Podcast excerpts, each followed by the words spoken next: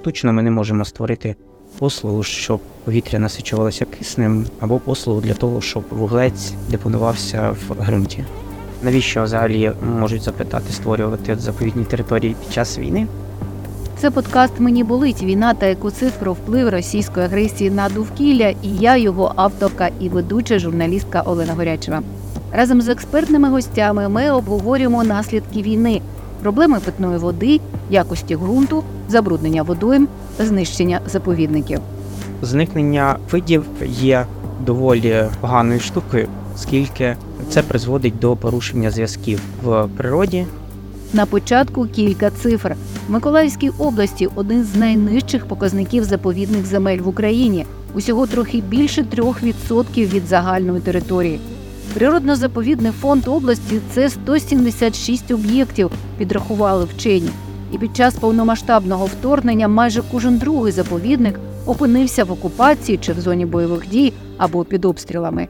Рослини і дерева знищені важкою воєнною технікою. Земля розсічена ворожими окопами і бліндажами та вибухами снарядів. Більше про ситуацію у заповідному фонді знає експерт Української природоохоронної групи Віктор Скоробагатов. Його громадська організація досліджує та аналізує вплив бойових дій на природу і надає рекомендації щодо створення нових заповідних територій. Орієнтовно з під окупації 6 березня до 11 листопада 2022 року та безпосередньо в зоні бойових дій перебувало 16 об'єктів загальною площею більше 40 тисяч гектарів. Які види через війну постраждали, і які, на вашу думку, чи ви вже знаєте, знаходяться у зоні ризику? В зоні ризику найбільше знаходяться види, які мають дуже обмежений площу свого поширення. Їх ще називають е, ендеміками, і вони поширені доволі на незначній площі. До прикладу, на Миколаївщині таких видів, які найбільшим ризиком близько 20, всі вони, більшість вірніше з них, занесені до червоної книги і охороняються згідно нашого національного законодавства. До прикладу, навколо е, Миколаєва, коли почалася війна, доволі близько була зона бойових дій, і також були обстріли території, в межах яких зростали три види волошок. Вони зараз, звісно, зростають, але на них був значний вплив наслідок пожеж, які відбувалися. До прикладу, це волошка біла перлина, єдині місце зростання біля села Михайло Ларини і села Ковалівка. Біля Ковалівки це Ковалівські Андріївські лісові очища. Територія зазнала е, значних пожеж, вигоріло там за різними оцінками від 200 і більше гектарів території. І це, звісно, вчинило вплив на популяцію цієї рослини. І, наприклад, коли я відвідував ці урочища, то доволі показовою була картина, коли територія це піщані степи, які є оселищем цієї волошки, вона внаслідок пожежі почала засіюватися таким інвазивним видом, як зеленкою канадською. Ну і в свою чергу це призвело до втрати повноцінного такого селища. Так само ще два види волошок первинна перлина і біла перлина. Вони також зростали в декількох місцях навколо Миколаєва на піщаних степах. Це і піски Матвіївки, які наразі також заліснені, там створені свої насадження. Це ліси біля мішкового Погорілова, Балабанівка та Галіцинова. Там теж відбувалися пожежі, зокрема внаслідок обстрілів, і відбувалися вони так само і вегетаційний період, коли ці рослини давали насіння. Але оцінити наслідки поки ще неможливо. Це буде можливим, коли ці території, коли їх можна буде безпечно відвідувати. Ще є в нас Острогало Висунський, який зростав лише в одному єдиному місці в долині річки Висун та село Першит. Там єдине місце зростання цього виду. Він дуже такий локалізований також знаходиться під значним ризиком і знаходився, але знову ж таки оцінити вплив на цей вид наразі неможливо. Коли стане це можливим, то можна буде спостерігати, яким чином який вплив був на цю популяцію. На кінкурській косі у нас декілька є цікавих видів. В принципі, сама кінбурська коса дуже постраждала від пожеж. Там, окрім видів, є цілі такі природні території, які вважаються дуже цінними. Це, зокрема, і орхідне поле, це і піщані степи, в межах яких зростає дуже багато червонокнижних і рідкісних ендемічних видів. До прикладу, там єдине місце зростання в Миколаївській області бурочка борзин. Всі інші популяції вони знаходяться в межах тимчасово окупованого Криму. А на Кільбурні місце зростання було на Покровській косі, незначне за площею. Ймовірно, воно теж зазнало впливу через пожежі.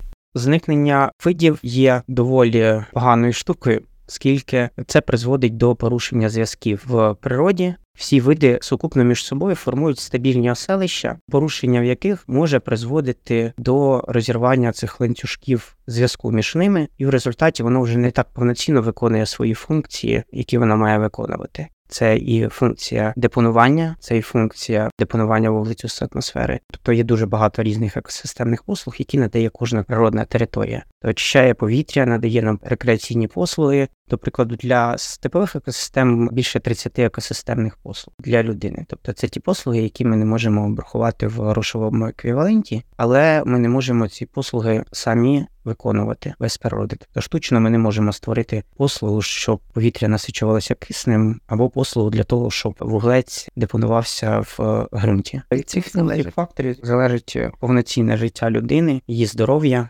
Мені болить війна та екоцид.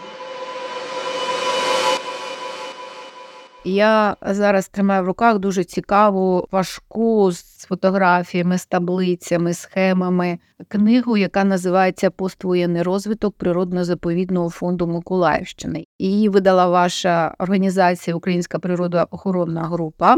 Розкажіть, будь ласка, для чого що в цій книзі і наскільки вона важлива? В книзі загалом представлено декілька розділів, якими займалися окремі дослідники. Більшість видання стосується е, проектованих територій заповідних, які пропонується створити. Всі вони знаходяться на різних стадіях розвитку, починаючи від е, подачі клопотання в управління про необхідність створення, і закінчуючи тим, що вже на деякі управління підготувало проекти, і є надія, що в наступному році вони вже будуть оголошені офіційно як території природно-заповідного фонду. Навіщо взагалі е, можуть запитати створювати заповідні території під час війни? Наразі Україна ставить перед собою цілі збільшення до 15% площі держави природно-заповідного фонду. Так як Україна прямує сторону Вільносу, необхідним є також прирівнювання до європейського рівня, де він значно вищий ніж в Україні. Вони поставили собі ціль, що до 30-го року 30% має бути охоронюваними ландшафтами. Кожна область ставить собі окрему ціль. Якщо взяти Миколаївщину, то в принципі 15 їй дуже важко досягти, бо наразі відсоток заповідності 3. В Миколаївській області немає такої кількості природи для того, щоб зберегти 15%. Їй дуже мало залишилось. Вибачте, я хотіла уточнити. Тобто в нас навіть немає що заповідати, немає чого охороняти? Порівнюючи з тим, що відсоток заповідності доволі малий, один з найнижчих в Україні. Заповідати є що, але дуже багато природи знищено, особливо степів, які розорюються, які віддаються в приватну власність. Також шкідливим для них є заліснення. Лише рівень розореності Миколаївщини становить близько 70%. І тому, в принципі, якщо порахувати, скільки в нас водних ресурсів, поверхневих вод, скільки в нас площі займають міста і села, скільки площі займають е, ліси, то виходить, що 15% на Миколаївщині природи, в принципі, немає для того, щоб досягти такого показника. Але 8 там і 9% є таким більш реалістичним. Миколаївщина до війни була доволі такою перспективною в плані туризму. До прикладу, в нас є Теліульський регіональний ландшафтний парк, який також є магнітом, але через те, що багато територій привабливих вони постраждали і неможливо фізично туди відвідувати їх. Території інші на них чиниться значний, зокрема, рекреаційний тиск, тому що надмірна рекреація вона теж доволі шкідлива, якщо не створюються умови для цієї рекреації і певні обмеження, оскільки, наприклад, територія регіонального парку або національного парку, вона ділиться на зони. Є зони абсолютно заповідні, де нічого робити не можна. Є зони регульованої рекреації, є зони стаціонарної рекреації. І от плюс створення от таких територій національних парків якраз в тому, що можна повноцінно забезпечувати рекреацію з дотриманням режиму, щоб це було і корисно для людей, і щоб це не дуже сильно шкодило природним територіям. Ще одним фактором є те, що в тилу природа страждає теж Є воєнний вплив на природу в тилу, також не дивлячись на те, що безпечно, тут люди живуть, працюють, але вплив є і вона знищується постійно. І тому необхідним, от ще це ще один фактор, чому необхідно охороняти, оскільки там кожного дня розорюється енна кількість степів, йде вирубка, і це все безконтрольоване в багатьох випадках. І тому створення таких охоронних територій. Воно необхідно робити його на постійній основі для того, щоб зберігати ці території оскільки кожного дня розорюється енна кількість степів, йде вирубка, і це все безконтрольоване в багатьох випадках. І тому створення таких охоронних територій воно необхідно робити його на постійній основі для того, щоб зберігати ці території. То я так розумію, що мова йде не в тому, щоб гонитві за цифрами заповідання, там скільки відсотків, а за тим, щоб просто зберегти останні ділянки дикої природи. Так, останні і найцінніші. Миколаївщина вона унікальна в плані природних територій, їх набагато більше цінних, які необхідно заповідати, але це доволі такий е, довгий процес, і одразу все, звісно, не від охорону не відведеш. Але поступово Миколаївщина все-таки намагається оголошувати такі території навіть під час війни. І ще питання про книжку. Скажіть, будь ласка, для кого вона має бути просто настільною книжкою? Вона розрахована на значне коло людей. Це можуть бути просто люди, які цікавляться охороною природи. Це можуть бути вчителі, це можуть бути науковці, це можуть бути будь-хто там з громади. Вона розрахована на більш просвітницьку ціль. Загалом саме видання воно є таким собі як посередньою ціллю між тією роботою, яка робилася до видання, і вже після яка виконується наразі. До видання ці всі території обстежувалися, готувалися питання. Робилось так, аби ці території вже перебували на певній стадії свого створення. Після видання наразі ми направляємо в кожну громаду, намагаємось навести пряму комунікацію з е, громадою, телефонуємо, відправляємо їм ці видання разом з такими собі мотиваційними листами і зверненнями особистими про те, що у вас є такі цікаві території, і вам необхідно, якщо у вас є бажання, якщо ви хочете, бо змусити ми нікого не можемо, звісно, щоб зберегти цю територію. І в нас є надія на те, що найбільш такі зацікавлені громади, вони звернуться до нас з пропозицією підтримки створення таких об'єктів або створення їх на інших територіях, які громада вважає, що вони цінні і хоче їх зберегти. Видання є в електронному виді. Я прикріплю посилання до опису епізоду. У наступних епізодах подкасту Мені болить війна та екоцид. Я Олена Горячева продовжу бесіди з експертними гостями про вплив бойових дій на довкілля. Підписуйтесь, щоб першими почути наступний епізод. У нас є інформація, якої немає в новинах.